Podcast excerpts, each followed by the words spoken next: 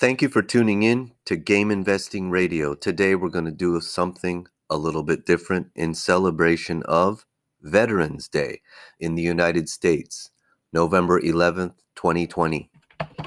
I want to dedicate this episode to my grandfather and his three brothers who served during World War II to protect liberty and freedom and democracy. Um, I particularly want to shout out my great uncle Bill, who, with a little bit of courage and ingenuity, um, did something very revolutionary. I can't get too specific, but it was a spark that led to the Navy SEAL program being developed. And to me, he's an unsung hero. He's not a hero that you can look up and read about and uh, learn about. Um, but that's how big, big things get started. Big companies, big portfolios, big hedge funds. They all start with a small little spark. And that's how wars start, in fact. Now, I haven't served, I haven't gone to war. Um, this is a shout out to all the soldiers and American military that have protected my rights as an American, especially my freedom of speech under the Constitution and freedom of the press. These are my opinions based on being a family member. And to me, war is about survival, not winning. When you're talking about the soldiers, uh, the support personnel, people, you know, doing emergency surgery, flying helicopters or vehicles. I believe that deep down inside, soldiers are there to protect each other and they're there to survive. I've only watched it in the films and in the media. I've never gone to war, so I don't know. I was uh, alive when we did go to war uh, over in the Gulf Wars, and I did live live through a period as a young man in America where I was fearful of getting drafted. Um, and uh, I I don't remember exactly my mindset during that time, but I remember that us group of guys came together and would watch war on TV, and we had our own band of brothers. You know, we were together. We weren't alone. So war is a terrible thing. Um, I hope we never have any more wars on this planet. But I do want to shout out to those that have fought in the past for liberty and freedom. So today we're going to talk about war stories. And since I haven't been to war, I'm going to have to dig up my uh, entrepreneurial war stories, investing in my own businesses, brands, and company. And the way I look at investing is you're investing in a company, organization, product, brand, business, portfolio, inventory And under the thesis that, well, business is war, um, I truly believe that the winner is the survivor. I believe there's really only one thing you need to be a master investor, master entrepreneur, retro game shop owner, eBay video game shop owner, you know, a gaming creator. You need to be a survivor. You need to outlast everybody. And the statistics say that like 95% of uh, businesses fail by year 10. So out of 100 people that start a podcast, a YouTube channel, an eBay video game, retro game shop, a mail order company, uh, you know, an Instagram, Facebook, Shopify, retro game shop, or even people that do day trading, it's probably even higher in day trading uh, in the stock market. But it's like, you know, there's a handful of people left at year 10. There might be one, two, or three people that you know in your entire life that started something and celebrated the 10th year anniversary. I'm one of those lucky people, but there are war stories. I only have a few companies that survived past year 10. Um, I've probably tried to start 20 uh, business projects, businesses, companies, brands, corporations, LLCs, uh, and I've traded hundreds of thousands of dollars worth of stock. I've in, I've invested millions of dollars into my own um, education, companies, projects, businesses, brands. And today, I guess I'm going to try to give you lessons and wisdom, and I'm going to have to tell stories because there's a lot of bad shit. There's some great shit, and it all starts with dreams. So let's get into it. I think I'm going to start with the one that pretty much rocked my world and taught me one of the biggest wisdoms that I've carried forward today that has helped me survive Corona. And that was the company that I started in Japan. I was uh I was an English teacher after I graduated college. My dream was just to get abroad, get an apartment, get a visa, get abroad. Uh, the, you know, the government put me on a plane and uh, you know gave me a little omiyage which is a gift and they set me up in an apartment and i taught english in uh, you know a suburb of japan when that was over i had a dream i had a secret dream all along because i had started another company which i'll get into next um, during college but i had a dream i i had worked on cars quite a bit of my life. My first car, um, you know, was a Frankenstein muscle car. I grew up near a, a raceway now known as, well, I'm not going to name that, but uh, I grew up n- near a NASCAR raceway, and uh, you know, my first job was pumping gas, and I was really into cars. So my secret dream was to import export cars, and I had no money, I had no connections, I had nothing but a dream, and that's how it starts. You know, the Navy SEAL program started with someone jumping in the water and I'll leave it at that. It wasn't it wasn't, you know, I want to hold my breath for 3 minutes and get dropped out of a helicopter and and you know, go into a foreign country without the media knowing about it and doing black ops. That's not how it started. The Navy SEAL program, I know this for a fact, started with two guys jumping in the water in their underwear. They didn't have any equipment, no goggles, no laser, no guns, just their skivvies. And that's how things start. They start naked. Things start with a dream. Google, Facebook, all of them, Amazon. Amazon started with a, you know, Bezos loaded his station wagon up with books, used books. You know, that's how it started. That's how a trillion dollar company started. Anyway, let's get back to my war story. So I had a big dream. I wanted to import export Ferraris, Porsches, I wanted to, you know, bring Skylines out of Japan. Uh, we're talking mid 90s. You know, this is way before the GTR released in in America. If you happen to know about that car, that's a Nissan. They call it Godzilla. Um, I had really big dreams as a kid. So I tried to start two companies in Tokyo. One of them failed. It was a consulting company because I had no relationships, nothing, um, no money, no relationships. I couldn't really write Japanese. Uh, reading was pretty much impossible. So I guess while I was walking home from an English lesson in Tokyo, after I got done with my one year contract with the government, I moved back to Tokyo because I thought that was the city I could get something going. So I was walking home from an English class. I happened to be in my suit and I, and I I'm walking down the street, um, you know, going back to my little tiny, tiny, tiny matchbox apartment with shared bathrooms, shared kitchen, and all that, like a barrack, and um, I see a card shop sign, like sports cards or baseball cards. I think it said Kids Field. I walked in, flipping through the cards, and it's been a while, a blast from the past, because I had a card shop in college. I'll talk about next. That's another war story, but um, I ended up meeting the owner we ended up, you know, really getting along. And long story short, because today's podcast is probably going to go on five hours, um, he convinced me and I convinced him to start a new company. Go back to the USA, open or buy a card shop, go get manufacturer direct accounts, hook up with distributors, and build a supply chain for me. And I will spend tens of thousands of dollars with you, Hopper, every month. You just ship that stuff directly to me in Japan and declare half the value.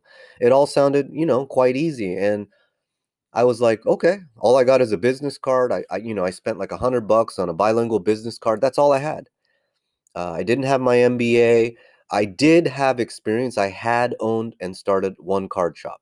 So I think it was the suit, my knowledge that I could speak Japanese, and that I had the experience.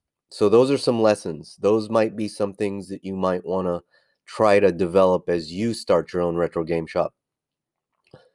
So long story short, I, I got off the plane, I bought a card shop, got a loan through my parents and a bank. Um 10 grand I think. And I did it fast because I had done it at another card shop earlier in my career. I set up with manufacturers. I had the Nike application in hand. I had accounts with Casio, Topps, Beckett, uh, Fleer. You know, I had direct manufacturer accounts with everybody. I was faxing manufacturer information to Japan at a dollar a minute, way before the internet. We were doing phone calls that lasted an hour that would cost me like a hundred bucks. He was sending me lists and lists of stuff to buy, and everything I bought, he would buy. So there was no inventory risk. Everything I bought, he would swallow it up. And, uh, you know, I would mark up the uh, hard stuff, the collectible stuff at 20%. I'd mark up the direct stuff at 10%. Very low margins, very high volume. And it was going great for a while because I had a store. The cash register was ringing every day. That was bringing in a couple hundred. And back in the 90s, that's a lot of money. So, you know, my my fanny pack had hundreds of dollars of cash every night and every so often I'd get a $10,000 wire transfer from Japan and the UPS driver was coming by every week dropping off poundage, you know, pounds and pounds of uh of sports card collectibles and I didn't even have to do anything to it. I just pack it up and send it to Japan.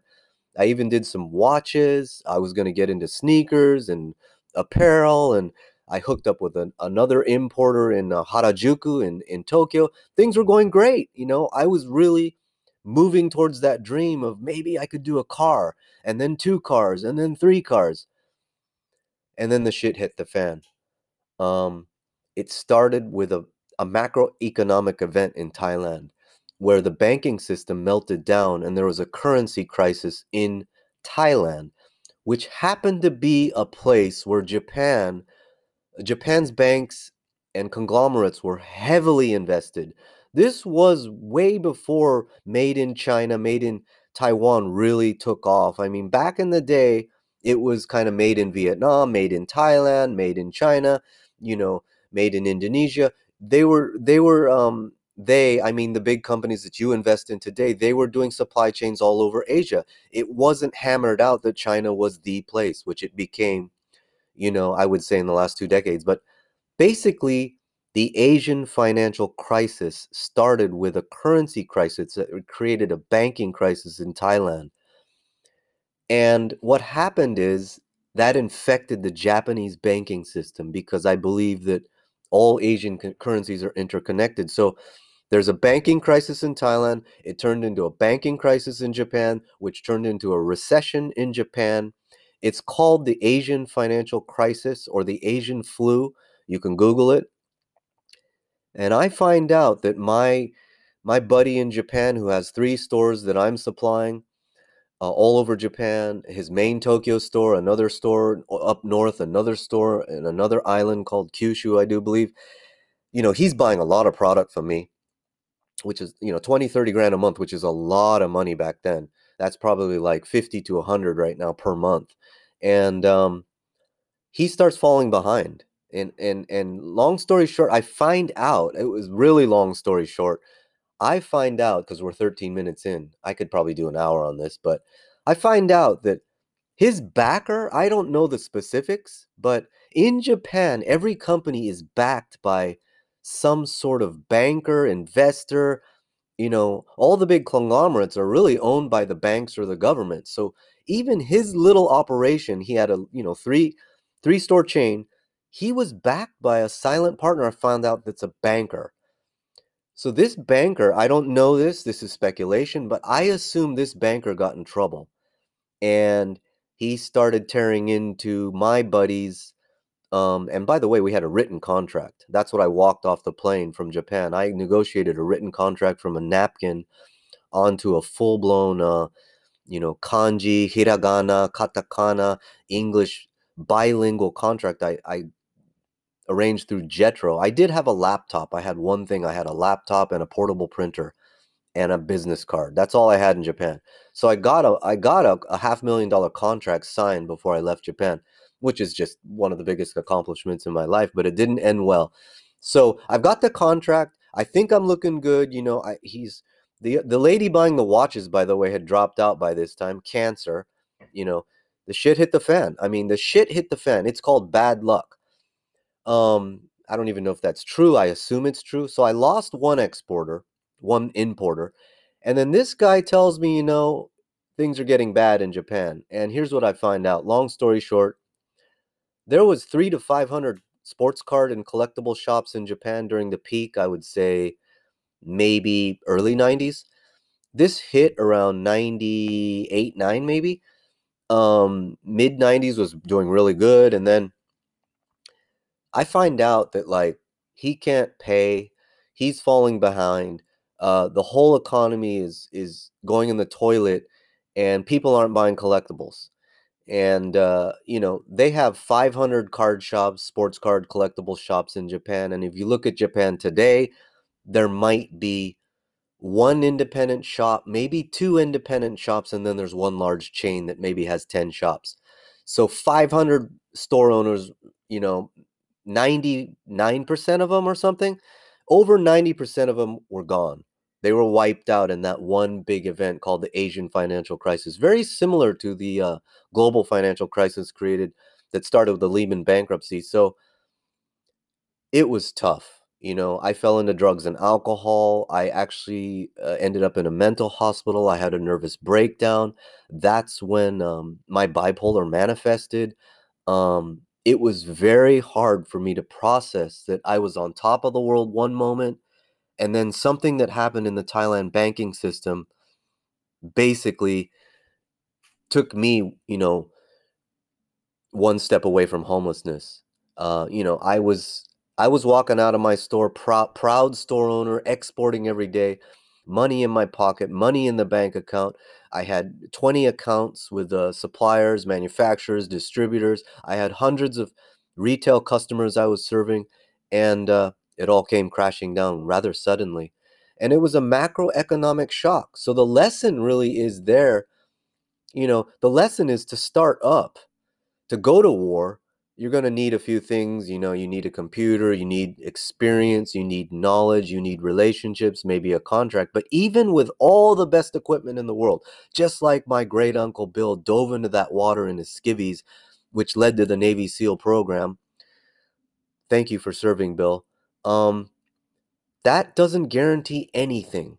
If you have a gun or equipment or a, a great brand or you know money in the bank, it doesn't mean anything if you're in war and an atomic bomb drops over there.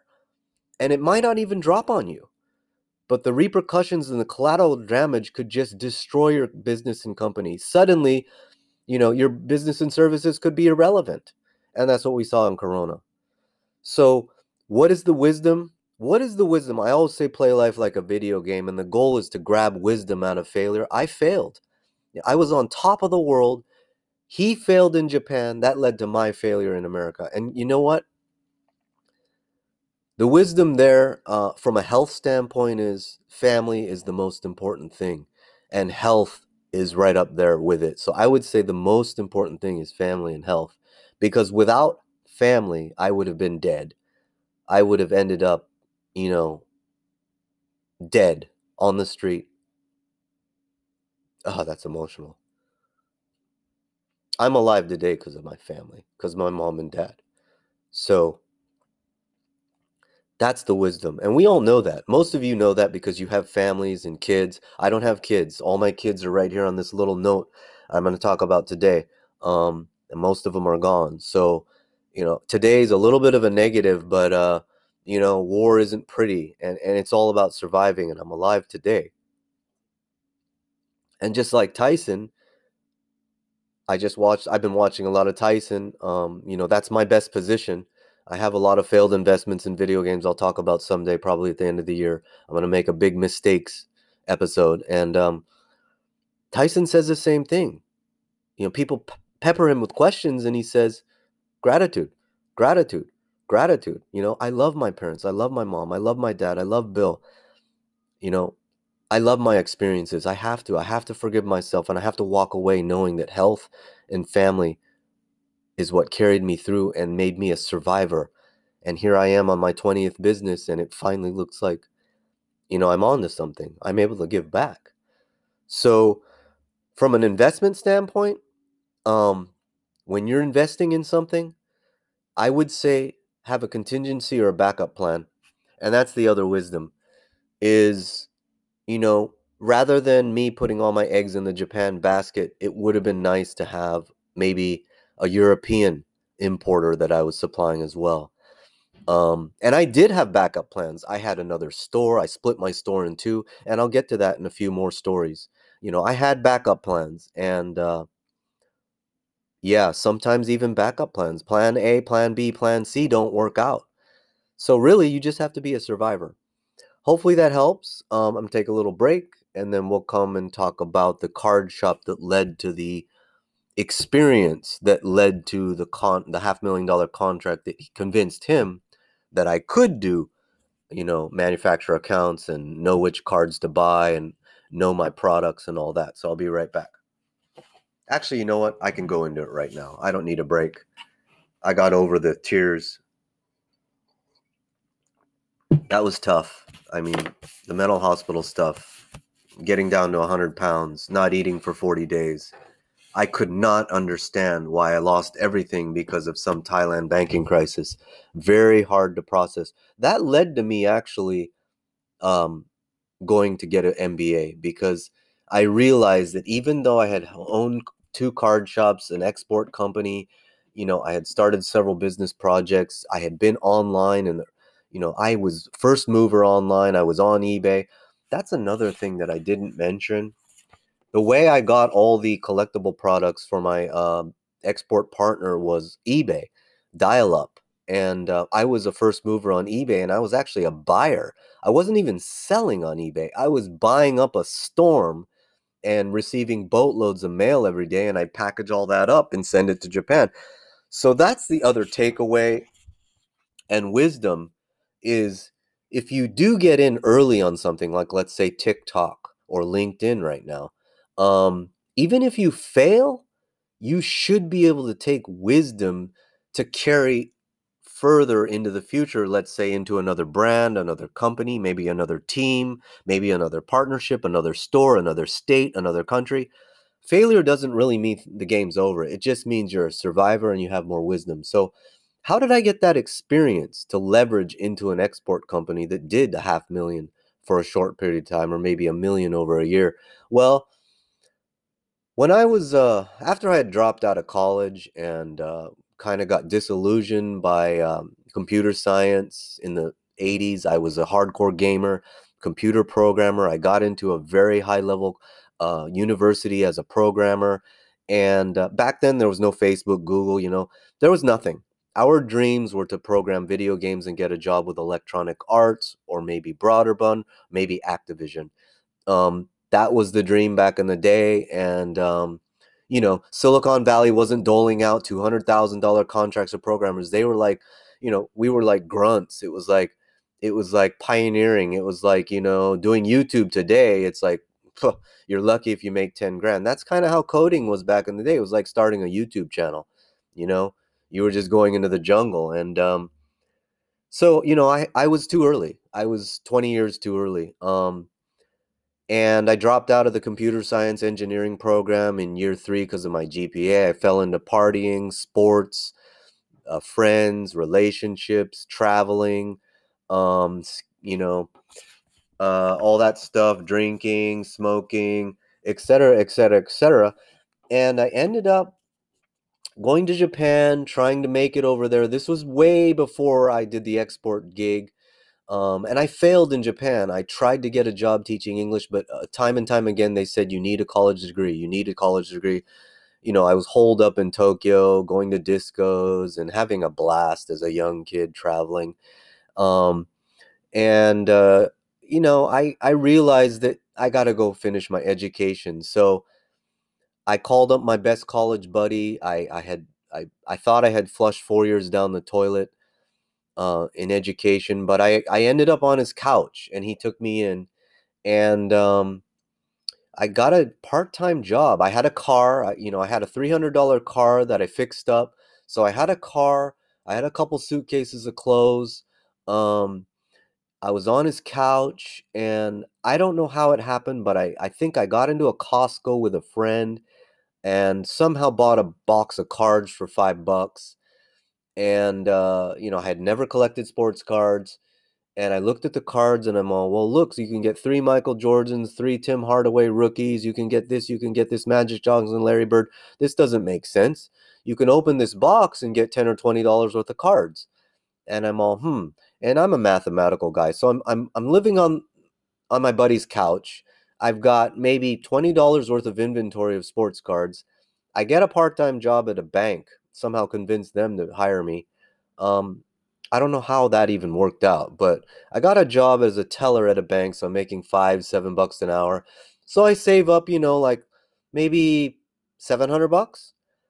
And I'm living on my buddy's couch. He's not charging me anything, you know, we're sharing food and I build up 700 bucks and I invest I invest the whole thing into a lease in a mixed use building where on the first floor there was like a a fish tank shop and maybe a tattoo parlor or Mexican restaurant.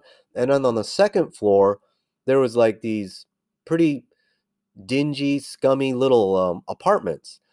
So I, I rented I rented the top right apartment up the stairs that faced the street, and it was technically, you know, a street facing storefront in a way because it was uh it was zone mixed use or commercial and I knew this somehow. I don't know how I even knew this, but this is before the internet. So you either go to the library or you just roll the dice. I think I was just rolling the dice. So I got the apartment. I didn't tell him I was starting a business. I didn't tell the landlord. I never got a business license because uh, it was in the county. It wasn't in the city. You don't need a business license in the county. Got a seller's permit uh, through the state. That's free, you know, and that allows you to hook up with manufacturers and distributors. So it was a one bedroom apartment.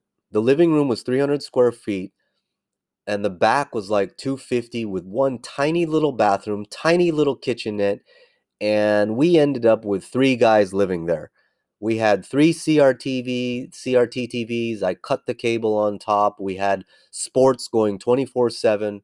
We were die-hard sports fans. And my college buddy, you know, was an elite athlete. He actually turned into become a coach. He's shock if you want to listen up. He's my first guest on the podcast episode, uh, special guest Shock. So he was my best college buddy. He didn't live in the back, but he was kind of like our leader, and and we all lived in the back. We skimped, and the whole thing I think was like seven hundred bucks a month. So I scraped up seven hundred to get the lease, and I think I scraped up another three to five hundred, and I hand built the nicest glass cases in in the county. Um, and we didn't have any inventory. So the great news, long story short, we turned the living room into a card shop. We lived in the back. And uh, I mean, at one point we had 12 to 20 people in the back. I mean, the great times were that we were the place to go, you know, like before Friday or Saturday night, everyone came by and said, What's going on this weekend? You know, what's the sports news? And we were the sports cards information source. So everything was going great for a while. We weren't making a lot of money because we didn't have any inventory. We didn't have any uh, money to invest.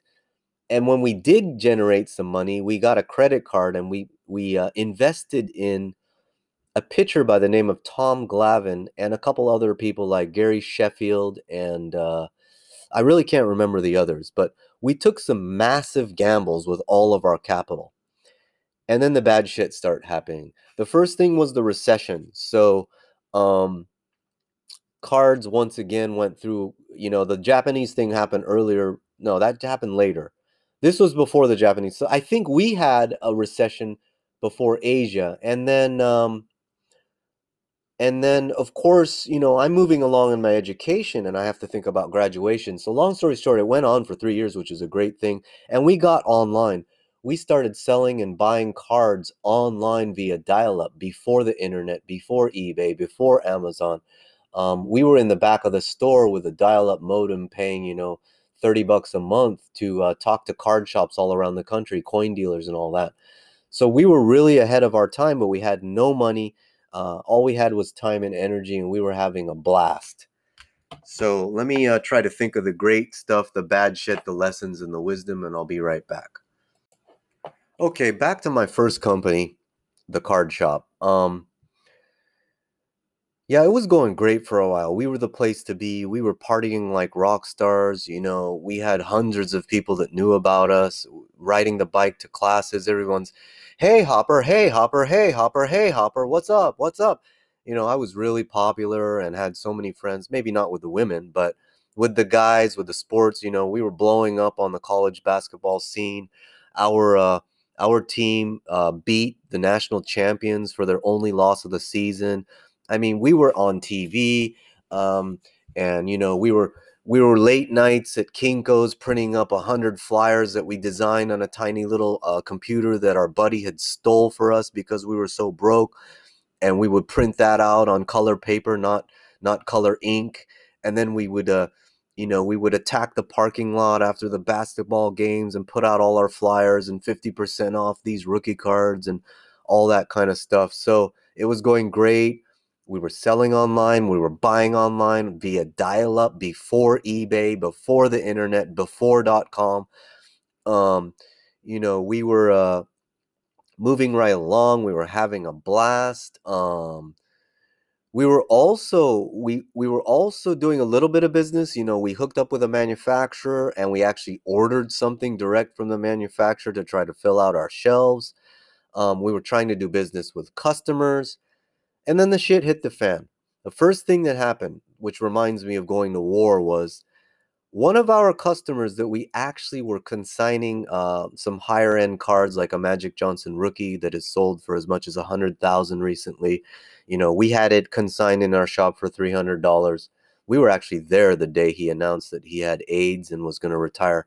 I mean, there was almost tears in our card shop. It was just intense. I could go on and on and on about stories that happened in the store, but that's not what this is about. This is about war and being a veteran of war and surviving. So, um, the real shit hit the fan when people would come into our store and laugh at our inventory. We knew they were laughing behind our backs. We had, you know, a tiny little shop we plastered a Sports Illustrated magazine all over the walls. We couldn't really afford any memorabilia, so the whole walls were covered with uh, you know cutouts from magazines, and we put in some cheap green carpet. It looked beautiful. You know, it was cheap, but it was beautiful. The glass cases were handmade by me. Um, thick glass. It was a baseball stadium. We had a center field and a left and a loge and all that. Baseball, football, you know, whatever. Um, but the inventory itself was very weak. I mean, compared to a card shop you'd walk in today, it was probably f- 1 to 5% of the typical inventory you would see on YouTube or whatever. So here's what happened like one of the guys that we trusted that we were doing business with who was consigning like that Magic Johnson rookie card, a $300 rookie card by the way back in the day was just astronomical. I mean, nobody was paying $100 for a card most people most kids would come in and spend one to three dollars. Most college kids would come in and maybe buy a five dollar card and then five dollars worth of packs to gamble a little. Sometimes someone would buy a ten dollar card. So we trusted this guy. He trusted us. He, he you know he gave us a three hundred dollar card to put out and and if we got a customer we would kind of get maybe 10 or 20 percent or something. I don't remember the deal but long story short he goes up and opens a card shop he had more experience than us, he had more inventory than us, he uh, obviously had more money than us, and he goes down one block away and opens a card shop. And it's called the Sports Junkie. And we went to war. You know, we called it the Sports Chunky. We're telling our kids, you know, to go over there and spy. Um, sometimes we, we got drunk thinking about, oh man, I want a Molotov cocktail that place you know, and we never did anything violent. We never did anything bad. It wasn't a legitimate hot war, but emotionally, it was really hard. It was really hard knowing that they were bigger and better, and it was our idea. We were the first sports card shop in Santa Barbara's college town ever. And, um, you know that's kind of something that's like a legacy i can carry today and and in fact that brand has survived that's the brand altered shot which is a ebay store on uh on uh, a-l-t-s-h-o-t and uh, you know it has a half million dollars worth worth of inventory today it's also got a facebook page but you know there's not a lot of traffic i don't really have any customers from back in the original altered shot um, uh, it's i guess it's a brand but the company itself um, was sold off um, after another customer came in looked around and opened another card shop so you know, within I'd say a year or two, we were like the second or third card shop in the entire Santa Barbara area. And then within a year after us opening, two or three customers went and opened their own shops. So like the shops doubled, the customer base was the same. Um, and that was a nightmare. Um, you know, I mean, investing in business, investing in inventory, it's all supply and demand. So the supply doubled or tripled, probably went 5x because all those card shop owners brought out their entire collections and put them in the inventory and the glass cases. And we're just skimping along. You know, we would sell 10, 20, 30 dollars a day and be lucky to pay for a dinner. That's kind of where we were at. And um, but we were online. That was really a big one. You know, we could we could do larger deals online, which didn't rely on the local economy. But I don't think our competitors were doing that. So the local economy really the supply went 5 10x the demand was either flat or down because of the recession and we could tell that we were fading out by you know the second year um, it was definitely not one of those companies that got a lot of traction we got a lot in the beginning um, but after you know our customer opened down the street and our other customer which was which was a girl that i had worked with at the bank when i was living on my buddy's couch she was a coworker, a trusted coworker. Um, I think I even had my bank account at the bank when she was still working there. And like, like I, I inspired people to open companies, and that's what's happening with the podcast. You know, my first Shock wants to do a podcast. Dan did a podcast. Um, Kelsey and Frank are doing a podcast on Anchor. I heard, which is where this podcast started. So, same darn thing happened. What are the lessons? Well, business is war and competition never end, never sleeps. Uh, Mark Cuban. If you want to learn about that one, look up Mark Cuban. He started his career buying a, a bar in his college town, just like we did. He started a retail deal in his college town. He got to the billionaire status. I have yet to break through middle low income, you know, so I've got my way to go. Um, but Mark Cuban says you have to outwork all of your competitors and you have to assume they're doing 12 hour days. If they're doing 12 hour nights, you've got to do 14 hour nights. And that's probably something that we didn't get. We were living and breathing sports 24 7. But as far as studying sports cards, um, I guess we weren't putting in the hard work, come to think of it we were putting in the hard work on sports. We knew the players, we knew the teams, we knew who was going to win championships, we knew the trades, we knew the injuries, we knew the coaches, you know, we knew the brands.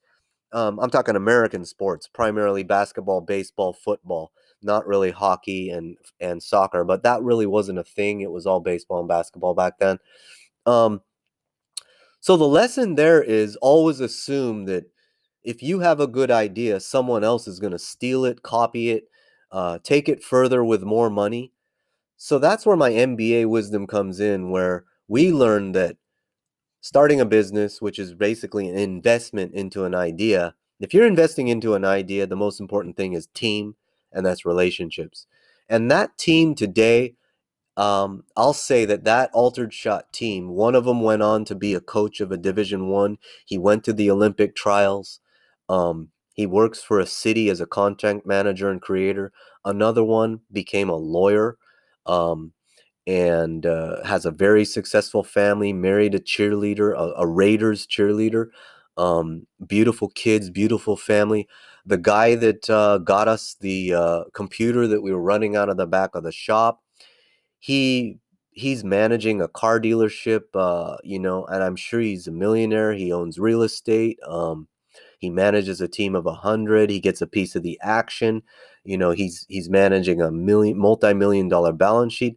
Another guy that lived across the way that was his buddy um, ended up becoming a millionaire as well, um, doing uh, uh, China consulting for uh, uh, supply chains over there.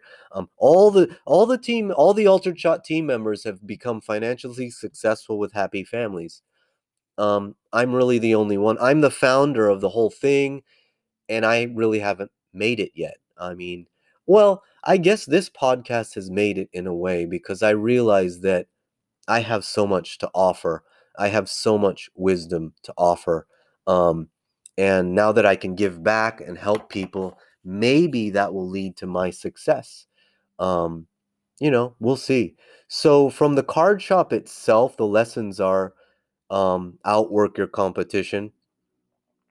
And the wisdom is don't put all your eggs in one basket. So, like, we made some bad investments um, where we had to take a haircut and we bet way too much on just a few cards and it would have been better to diversify like Ray Dalio and Warren Buffett are doing right now, either geographically or maybe, you know, we should have put, um, you know, like 30% in baseball, 30% in basketball, etc. I think we did it all in baseball, only two cards. So we should have done, you know, like five baseball positions, five basketball positions, five football positions, and maybe five wax box positions if, if, if I'm looking back and could do it all over again. Um, I forgot to mention the highlight of that whole roller coaster, and we did a card show in Las Vegas with the team. We rented a car, we loaded it up with our inventory, we shut the store down. There was a card show in Vegas. We stayed at the Dunes, which is now the uh, the Bellagio, and uh, our leader Shock many years later would always stay at the Bellagio because we had remembered staying at the dunes during that time when we did a card shop and we did have some really high highlights such as that you know business trip to Las Vegas which was just a blast. We had a blast.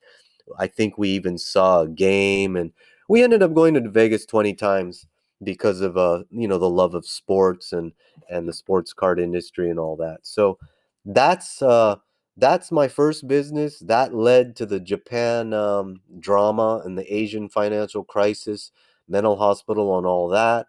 Once I got out of the mental hospital, I uh, I tried to go get an MBA, and at the same time, I'm like, you know what? I'm gonna start another card shop because I got all the inventory. Um, I guess I can't talk about the skateboard shop because we're already at 50 minutes there's too many businesses for me to talk about. I have so many war stories. I don't know where to go. Um, I guess I got to go to the Card Pro because that is uh, an atomic bomb. The Card Pro um, was my best store, and that was a store I started as an MBA student coming out of the mental hospital with the inventory that was left over from the Asian financial crisis war story. Um, where I moved back to my parents' house. They didn't charge me rent, and I was running, you know, running out of a dial up connection. I made some connections online. eBay was just starting up. I was doing okay on eBay. I didn't have those manufacturer accounts anymore because you actually had to send in pictures to sports card manufacturers for them to give you accounts. And I really wanted those accounts again, even though I had lost the Japanese connection. So I uh, I found a beautiful uh, rental unit. It was a retail storefront in a beautiful strip mall, uh, you know, right in wine country on a highway. And I got in for like 800 bucks a month in, in, in probably 99 or 2000. And it was wonderful. I did a card show before that. And, um, and, uh, I was I was still operating out of my house, and um, I I had the biggest setup at the card show. I had because I had the leftover inventory from my store and and the J- Japanese thing. Once the Japanese guys stopped buying, I ended up with a lot of inventory at the end. I even had skateboards, T-shirts, videos, records, you know, sports cards. Uh, I had it. I had a whole bunch of inventory, so I was online, and then I'm you know I'm I'm like, well, why don't I do a show? So at the card show this tall young kid kept coming over to my table because I was the only dealer that had graded sports cards, kind of like WATA and and VGA. I was really early in graded sports cards. I was like one of the only ones doing it, I think, in the in the I guess early 90s, maybe right around 2000s, I had graded sports cards and nobody was doing that. Maybe in Southern California, but I didn't see it in Northern California. And this tall, this tall kid kept coming over to my table and I'm like, You're a dealer? And he was like 15. I'm like, Wow, you're a dealer? And uh, you know, he's set up across the hall and um and uh, he keeps coming over like three, four times because I had racks of wax, I had graded cards, I had single cards, I had it all. And he he kept flipping through my graded cards. Like it really, I think he thought that I was different. I think he thought maybe you know John's just uh, not another card dealer. Hopper Hopper has a different take on things, and I guess I inspire people. You know, that's what I'm learning on today's podcast is I inspire people, which is very bizarre. I never went out to do that. I'm funny, they tell me too. And I don't try to be funny. Um, I don't try to inspire. I'm just trying to give people lessons. So, long story short, this tall kid and I become business partners. And we we open this store and it's a legitimate store. We've got a sign out front, we got a business license, we got a seller's permit, you know, we're legit with PG&E. Um, you know, we've got 11 glass cases, we've got uh, you know, custom paint. We've got a custom mural in the back. We've got a, uh, you know, tons of inventory, a beautiful open sign, neon sign. We've got manufactured signage all over the place. We've got a Boys and Girls Club uh, candy machine. We've got uh, Better Africa. I'm working with nonprofits. We've got a little dice game where you can win prizes. You know, we're doing pizza nights, trade nights. We're working with manufacturers, distributors and it's going great.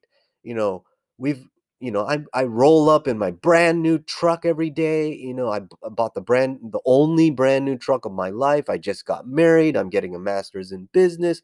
Things are just blowing up, and you know, we're you you roll up to the store with the keys. You open the door with pride. You you you wipe down the glass cases. You you do the cash register, and you wait for people to come in, and you talk sports and cards and and investing and speculating and rookies and teams and all that and steroids sometimes and the bad things and and then you know you start talking you're hearing about other card shops doing prices and grinding and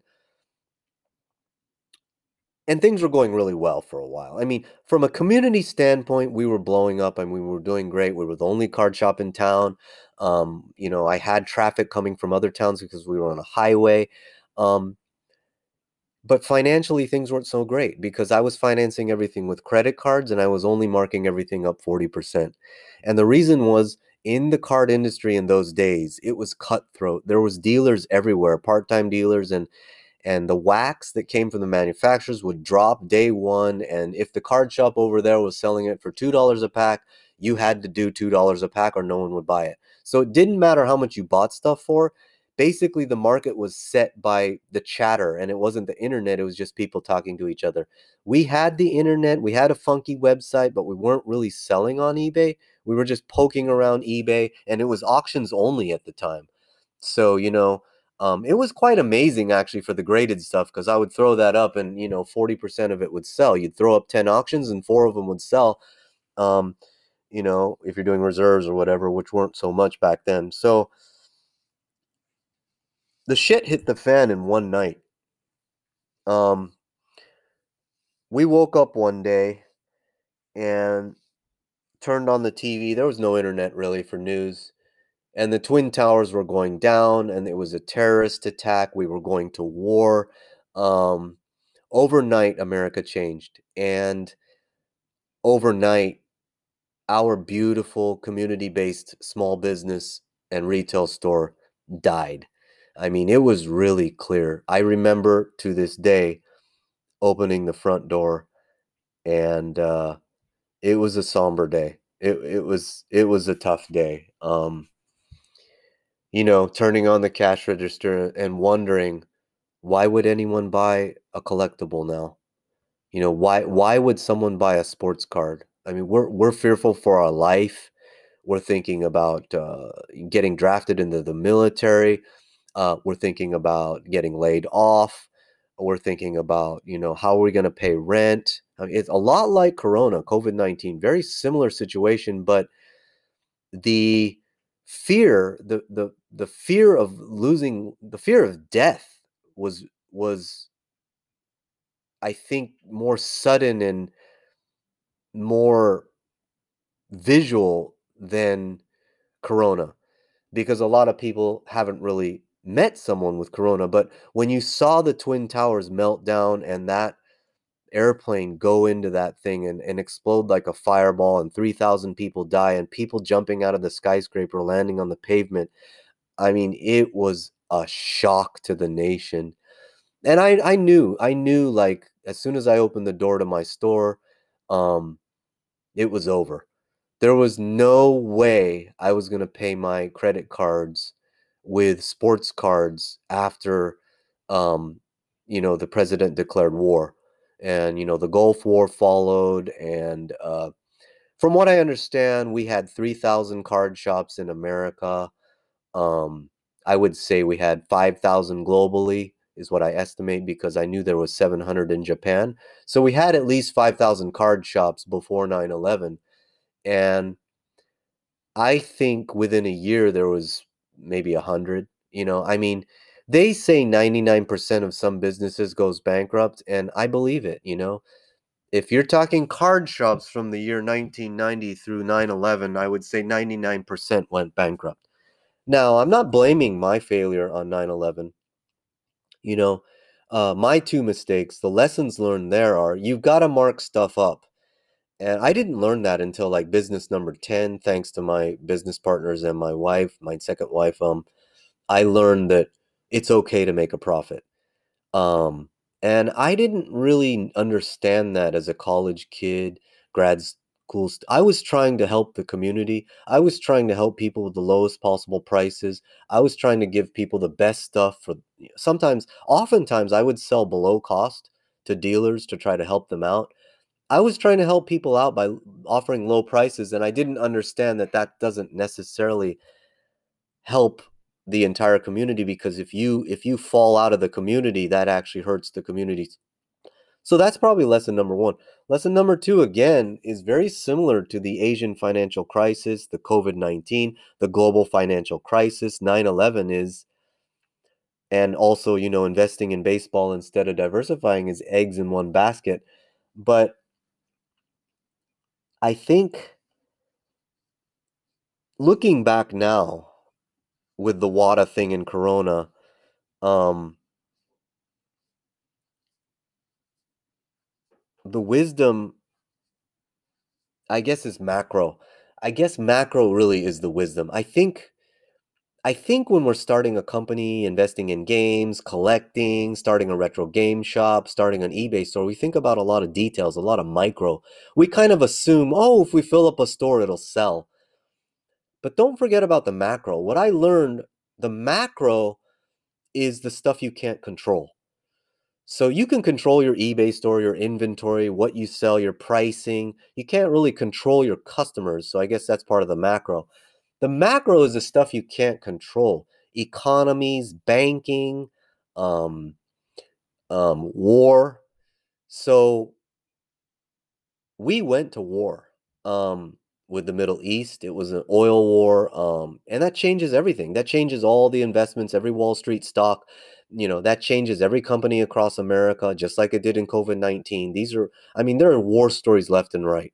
It's just, it's just been decades of war, and I hope we're going to move into a healing uh, period for mankind. It's time to heal. I'm hoping my war stories can help, but the wisdom really is macro and I don't know if I have time to go into my current businesses, but maybe we're just going to leave it at that big three there.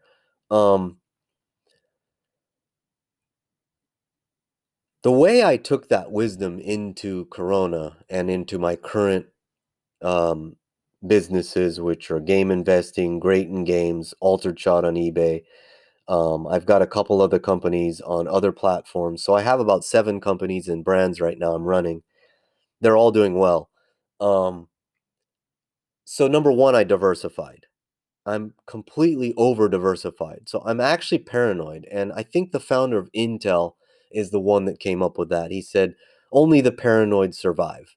So in business, it's war, and only the, you know, People think war is about winning, not for the soldiers. That's the politicians and the bankers. But the soldiers on the ground that are trying to keep each other from dying, it's about survival. And sometimes you have to, you know, hurt the other side to survive. But really, it's about survival. You do it as a unit, as a team. You're never out there alone. You always have each other's backs. You always have a contingency plan. You always have multiple, you know, you have a knife, you have a gun, you have a sidearm, you have a rifle, you have multiple weapons. That's kind of how you need to do it in business now. You need to be on TikTok. You need to be on Insta. You need to be on Facebook. You got to take that stuff serious. Creating content is going to war, and people are going to outcreate you every day. So, the wisdom is the macro. I can't control the macro. The macro is stuff like the YouTube algorithm, the TikTok algorithm, the Instagram algorithm, the Facebook ads that are being pounded at us, the gurus that say you can get rich quick, which I just don't believe. Uh, I have never gotten rich and I've tried to start 20 companies and I've worked 80 hour weeks for decades. There is no get rich quick. You can get wise, you can get smart, quick, get wise slow. Um, so the macro, let's get back to the big wisdom of the day. It's the macro. So the other one is economics. And as soon as Corona hit, I actually went into a bipolar episode very similar to the Asian financial crisis, where I ended up in a mental hospital, um, hooked up to an IV at 110 pounds, completely hallucinating, um, just, it, you know, complete nervous breakdown because I didn't understand that macroeconomics could over over the Pacific Ocean, uh, you know, 10,000 miles away could shut down my whole operation. And only the paranoid survive founder of Intel. So Mark Cuban outwork everybody. That's what I did in Corona. I went paranoid, I went bipolar, I completely diversified, and I outworked everybody I knew. I outworked everybody on social media. I outworked everybody on financing. I outworked everybody on credit. I tried to outwork everybody on real estate, and that failed. Trying to build a, a gaming warehouse failed, but it did turn into game great, games. eBay, which turned into Great Games brand, which turned into game investing brand, which turned into a podcast, which turned into a eBay, another eBay store, I think, or a Twitter or something which might turn into a magazine and a YouTube channel and all this other stuff. Failure can lead to wisdom, which can lead to something else. So the macroeconomic thing that I'm gonna that the lesson from the uh, 9/11 meltdown. By the way, we sold the store, we walked away. The people that bought the store on eBay for five grand, um, you know, they failed at the store after six months going into Pokemon, which didn't take off at that time. They went into Pokemon and failed. Can you believe that? You know, Pokemon took decades to blow up. those two girls that bought my store for five grand also failed, but I sold a fifty thousand dollar, you know, uh, worth of inventory and goodwill for five grand. Filed for bankruptcy, lost the new truck, got a divorce. Oh gosh, it was a tough one. Out of that, I learned a lot about credit. I learned a lot about entities, macro. Macro defense is really the wisdom that I want to talk about for the last minute. What I did in Corona is I I did the opposite. So before Corona, I had no debt, and uh, besides my massive student loans. But um, so in Corona, I tried to build a warehouse. So I was trying to raise a million dollars worth of debt. I was trying to build real estate with the debt because what I learned is when you start printing money, um, real estate holds its value. And if you're getting uh, low interest loans, those low interest loans are actually free because if, if inflation goes up to 5% and your loan is 3%, your, your loan is free. Free means 0% to me. It's not free money, it's, it's a free interest rate. So that was the goal, but it ended up turning into a, pool of low interest loans that got turned into graded video games because one of the rules with so, some of the loans, like the EIDL, was you had to spend it on a rent, lease, mortgage, or inventory since the the warehouse failed, I had to spend that on inventory, which means I had to buy WATA. I was forced to buy WATA. And um, I guess I got to take a break and get into how to turn that macro investment into something that means something in game investing. Well, podcasting is a little bit of art because I had all these plans. I was going to talk about about 20 brands, companies, projects, but I guess we're going to leave it at the big three. And um, try to wrap up macro. So, the thing I did differently, and the reason I didn't lose everything again in Corona, which, you know, my heart goes out to restaurant owners, um, travel agents, uh, you know, entertainment based companies, all the things that basically shut down in Corona. I know, I know how it feels. I've been through it twice. I've lost it all twice. Um, eh, so bad that I ended up in mental hospitals. And uh, uh, I I don't know how I survived other than family. I mean, family, family is really the big one. Um, if if you're if you're if you're uh, you know if you're having a bad time with your family members, I would say forgiveness, love, and uh, thank you, and and gratitude, and and just the basic golden rules. Um, I I had a lot of anger with my dad over the years, and we're we're at a good place now. Um, we we were battling with each other for decades, but I think I think it does take a lot of war stories to get to the point of gratitude, forgiveness, humbleness, just happy to be alive every day. I think today's Veterans Day, and that's something to think about. You know, we are lucky to live in America.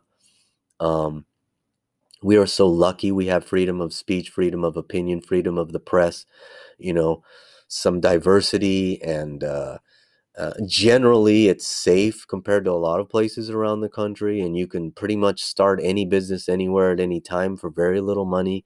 You can hop on the internet, get on a phone. It's never been easier to start up. Um, but the question is, how do you become one of the people like me that's left standing after 10 or 20 years in entrepreneurship? Uh, unless you believe the get rich people. I'm not one of them. You know, I'm a survivor. I've uh, tried 20 times to get rich uh, or, or follow a dream. It's not really get rich, it's follow a dream. And oftentimes it's like, oh, I'm sitting on all this inventory. It would be fun to open a store. You know, that's how it was for me. Um, I kind of gave up on those massive dreams after the first time around. But um, this whole WATA thing really, it wasn't a dream. Um, I moved from a no income state to a no sales tax state because I was doing a lot of laptops, which is another business I was going to talk about, but I just don't have time. I mean, I basically have too much content and I need a team. If you want to help me out, I'd like to start a magazine, a YouTube channel, multiple podcasts. I'd like to build an app, uh, multiple websites. I have so much content. It's just scary in my brain. Um, I need a team of writers, editors, videographers, audio guys, audio women, advertising women, marketing women. Um, I need people that are experts in sports cards, coins, comic books, video games. I would like people in publishing, et cetera, et cetera, et cetera. So let me get back to what I was talking about, about the macro. So um diversification, I think, is I think there's two big wisdoms. Tools. When I talk about these wisdoms, these are tools you can carry forever. Diversification, we hear it all the time on the stock market, but I think something that I was hard headed with looking back for the first 15 years in cards was that I was unwilling to diversify into Pokemon, um, Yu Gi Oh!, Magic the Gathering, memorabilia. Um, you know, I did try to diversify into records, videos, tapes, t shirts, skateboards, and it failed. It didn't really fail. Uh, that's another story. Um, that was a landlord dispute. You know, once again, it was a macro, something I couldn't control he said either stop the skate shop, go back to cards, or uh, you know, I'm not going to renew your lease. And I said, bye bye, I'm leaving. So I was a pretty hard headed, angry young entrepreneur for most of my life. I'm pretty much different now. Um, diversification in games, I think, is important. And I've probably made that mistake. I uh, I went way too hard into Atari 2600. Um, I should have went more into Nintendo. And to be honest, I'm way hard in NES. And uh, if I was looking from the outside, I should probably diversify into other platforms. In raw sealed, I'm completely diversified, but in graded, um, because of the rules that the government and the SBA set up, I was forced to buy high dollar pieces quickly in Corona after getting the EIDL. And that led me to Atari because at the time, that was the only thing I knew. And um, those were the pieces that were going for a thousand, two thousand, three thousand. The NES stuff, I had no idea. I, I wasn't an expert. I didn't grow up on that. I, I had to take you know 80 hour weeks for six months straight to learn nes today i feel like i kind of got it you know i'm, I'm pretty comfortable with my nes now i'm looking at turtles right now on my desk what kind of represents something that i didn't grow up with something i don't understand but i kind of get it now the print runs on the comic books is really what flipped the light bulb off thank you wata for getting this recasing back um, i might put this up in a trade towards a zelda first print cib Turtles 3 Manhattan Project 9.0 with a 9.0 box, 9.2 cart, and 8.0 manual. That's pretty nice. So I'm really happy I got into NES. I love NES, even though I didn't grow up with the system. It has nothing to do with nostalgia. It's strictly investing in inventory and diversification. So I think diversification is something that I could have done earlier. I could have done better. I've done it in the stock market and it doesn't always work out. So diversification is kind of a hit and miss. I don't say it's an end all, you know, live all wisdom, but it is something you can carry. And I think that's the difference between wisdoms and takeaways and lessons. Wisdoms happen after failures, and they're really universal truths that carry through macro across the globe. So when I say diversification, that could be a card shop in Tokyo, that can be a failing bank in Thailand, that can be, you know, an airplane going into the twin towers and people dying diversification can cut across all that and in today in corona for a restaurant that obviously means you need eight ipads you need to be on uber lyft you need to be on all the platforms and i think i think for video gaming same thing um, if you're investing in inventory um, if you really want to sell this inventory efficiently to the largest community, if you want to build the largest following, you need to be on all the platforms. Not this platform is better than that platform, because that's again the macro. You can't control the algorithms. You can't control where the future generations are going to buy their games. All you can control is where you put your effort. So I'm trying to do it all. It's impossible. I'm doing 80 hour weeks, including thinking, creating, editing content when I say 80 hour weeks, that's sitting in bed for two hours thinking, thinking, thinking, thinking strategy, thinking about one sentence for an hour, uh, thinking about a picture, a video. So, thinking about what to buy, what credit card to pay off first, what loan to manage, blah, blah, blah, blah, blah. Diversification across inventory, that would be systems, uh, CIB versus sealed. So, pure diversification would be 50% sealed, 50% CIB uh, 50% VGA, 50% WATA. And then, you know, 10% PS1, 10% PS2, 10% PS3, 10% NES, 10% 2600, 10% PC, 10% uh, GameCube, whatever. Um, that would be pure theoretical. Like if I was in a classroom doing a slide, that would be pure diversification. And then if you want to take it to a global level, Ray Dalio, Warren Buffett. Now you want to add in PAL, uh, Master System Europe, Game Boy Europe, um, possibly Asian, like the Mike Tyson, I do believe has a five. There might be a five screw Hong Kong cart. That would be considered diversification in my Mike Tyson portfolio. Like maybe I have too many white bullets. Maybe I need more orange bullets. I need a Hong Kong cart. I need a five screw. I need a five screw white, a five screw Hong Kong. Um, diversification has many, many answers. And like I said, try something new. Try to write down on a little notepad, write down, you know, do the magic wand test. If I gave you a million dollars today, before you buy games, write down a little notepad and say, write a little picture of a pie and say, okay, I want to break my million dollars up into, okay, uh, 50% NES, 10% 2600. I want to take a chance on the Wii because I think it's a sleeping giant. I want to do 10% there. Write it down. Think about it before you open your retro game shop. You know, this is something I never did. You know, I always just open my stores with the inventory sitting in my living room and garage or whatever.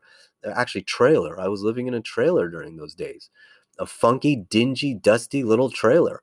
You know, that's where my company started on a napkin in a trailer at a Denny's in Tokyo.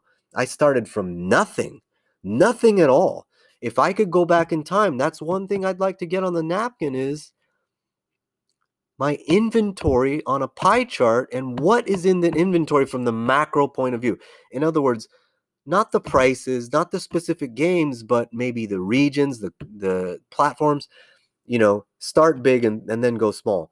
So the other thing I want to mention about macro, which really got me through today uh, in COVID 19, which was my third global financial crisis, the first two almost killed me.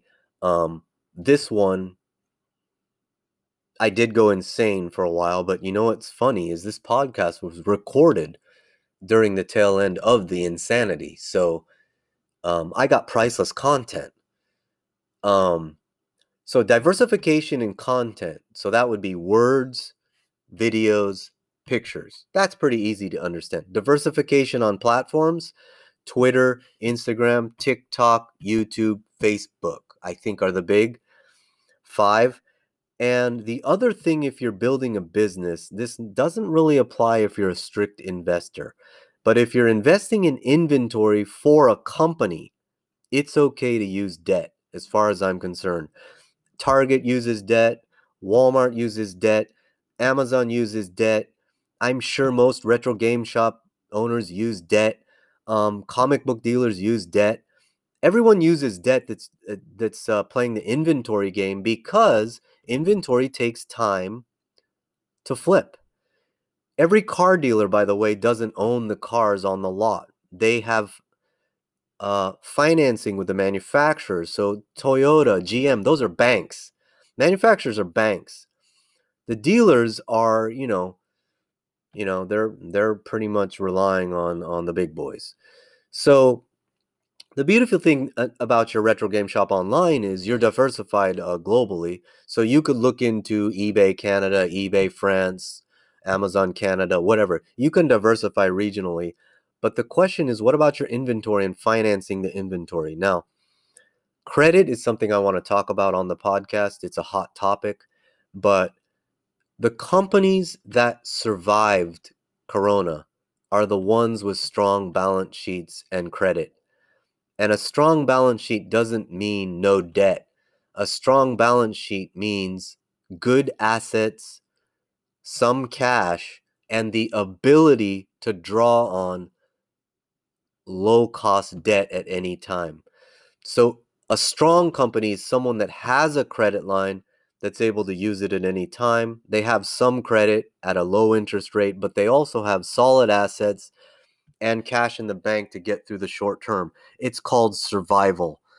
So any stock that you see that's high, that's going to be a company with strong balance sheet. And those are the companies that have the best credit scores and they have the ability to get the best credit. Well, we're not big. So what we can control, we can't control the macro. We can control our own credit score and we can control the credit score of our company. And that's what I did in COVID-19. During 9 11, the Asian financial crisis, and my last 10 businesses, maybe even more, um, I didn't have a 100% handle on credit. This time around, I did. Um, I had uh, multiple credit profiles, um, incredible credit scores, um, an you know entity along with uh, family credit, personal credit, business credit and I was able to tap that credit day one of COVID 19, turn that into inventory. And um, I've never had a larger inventory in my entire life. I have more inventory today than any other uh, company I've ever owned in the past. Um, I guess pre 9 11, I got up to maybe 50 grand, maybe 30 grand in inventory actually. Um, Asian financial crisis export peak um, those are my two biggest companies. So I got up to maybe, you know, at any given moment, I probably had maybe 10, 20, 30. But, uh, you know, we're up six figures and I guess we're shooting for seven on eBay.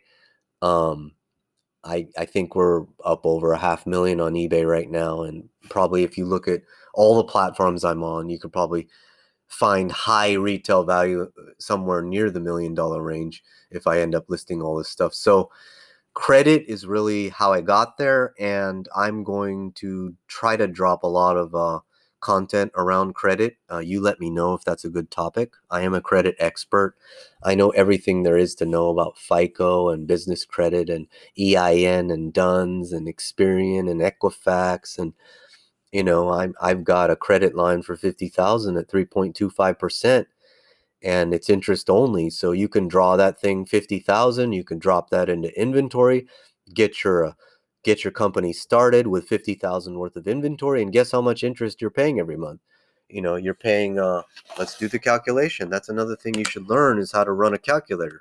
50,000 times 0.0325 that's $1625 interest per year divide that by 12 $135 a month so you can start if you build up your credit and you build up an entity which I think you can get started with a thousand bucks.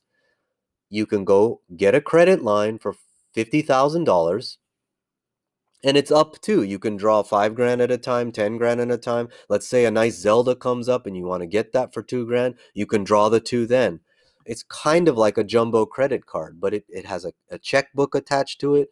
The most beautiful credit in the world is an American EIN Dun and Bradstreet based LLC. It could be single member with a uh, Experian business profile, which I can teach you how to start, and I will do that on the podcast.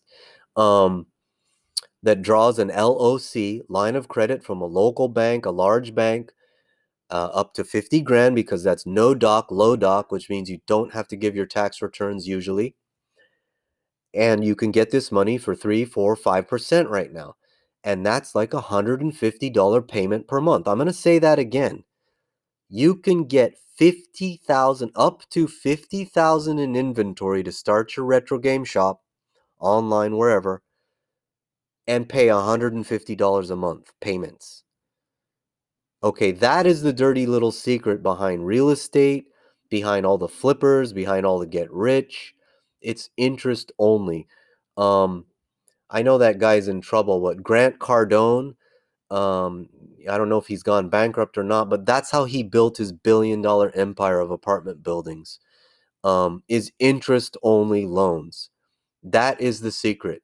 You basically borrow the capital from the bank. The bank finances the entire inventory just like an auto dealership, just like a car dealer. A car dealer owns the building, maybe, but they don't own the cars. So the cars are on the balance sheet of Toyota or GM or whatever. And, and that's the bank, and they're probably paying interest only. So they're paying small little payments. When the car sells and they bundle the loans to another bank, then they go make a large payment to Toyota Bank. I hope that's not too complicated. Bottom line is you can start your retro game shop with somewhere around a thousand dollars. Follow me, ask me how to build credit, build your credit up, which is free. You might have to order a few things from Staples, Uline, or Office Depot. And of course, never pay late, always pay on time, always pay early, whatever. Get up to a good credit score, build a relationship with a banker that can answer the phone, go get a credit line for three, four, five percent. You know, and by this time you have your little notepad. You know exactly how to diversify your inventory because you've done research on what your customers want. And Josh from SideQuest said it right. The difference between collecting and dealing is when you're collecting, you're buying what you like. When you're dealing, you're buying what your customers like. You're buying what your friends like. You're buying what your network, your relationships, your clients like. Once you have your notepad for that, you put those two together you put your diversification, you add your credit, you're only paying 150 a month, then you're paying your eBay stuff. So maybe you're paying, you know, 500 to $1,000 a month in rent and fees and interest, and you're up and running with $50,000 in inventory. Now, that's way easier than when I was a kid and I was, you know, dropping 10, 20, 30 into a retail brick and mortar and, you know, insurance and employees and all that other stuff. So, hopefully um, these war stories have teased out two of the most important wisdoms, which we're saying uh, is the macro. And the lessons are really diversification and credit are ways that you can get started. And if you do it smart and pay your bills on time or early and don't go down the rabbit hole, um, you can do it like the big boys do, like the car dealerships, like the real estate developers, like the apartment owners, like the management companies out there, like the big companies like Amazon, Target, Walmart, you know, uh, all the companies out there that basically flip inventory. So uh, just be careful out there. Play life like a video game. Try something new and try it on a napkin, you know, and and and go back to that napkin every month or so make sure it's dialed in before you draw any credit you know i want to make sure you have a business plan before you get into the credit world because there's a dirty side to that world and that came crashing down on me once but if you got the macro and you got the micro on your on your napkin you got the macro from listening to me and your wisdoms and your lessons and your takeaways that's as good as you can do that's as good as you can do. The other piece is the team, and I can't really advise on that. I've been trying to build a team for 35 years, and I'm still trying to build a team right as we speak. Um, but those three pieces macro, micro, team that's as good as you can go. That will make you a Navy SEAL as you go into battle. Like Mark Cuban says, outwork everybody out there. Learn everything you can about your industry, about your platform, about your grading company, uh, about your uh, platforms that you sell on. Um, and you should be fine. You should be able to quit your day job. You know, it's not a get rich, it's a get smart, you know, be wise uh, and become a master along the way. Enjoy the process. Don't do it for the money.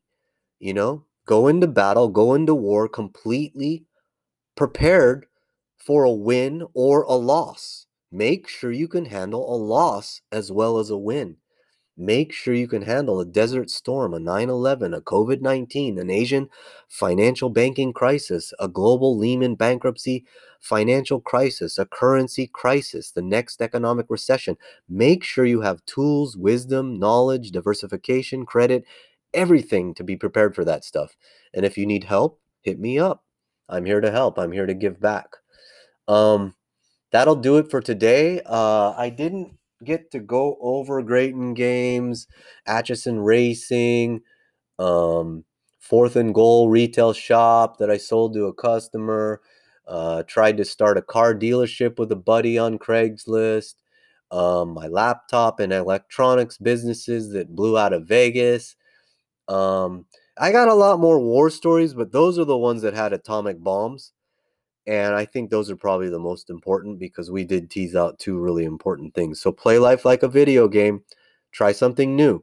Try to pull out a napkin, wave a magic wand, pretend you won the lottery, and get serious. Write on the napkin not what you want to collect, but a diversified inventory that you think would do very well in the next year, three years, five years, and 10 years. Those are the magic numbers in business 3, 5, and 10.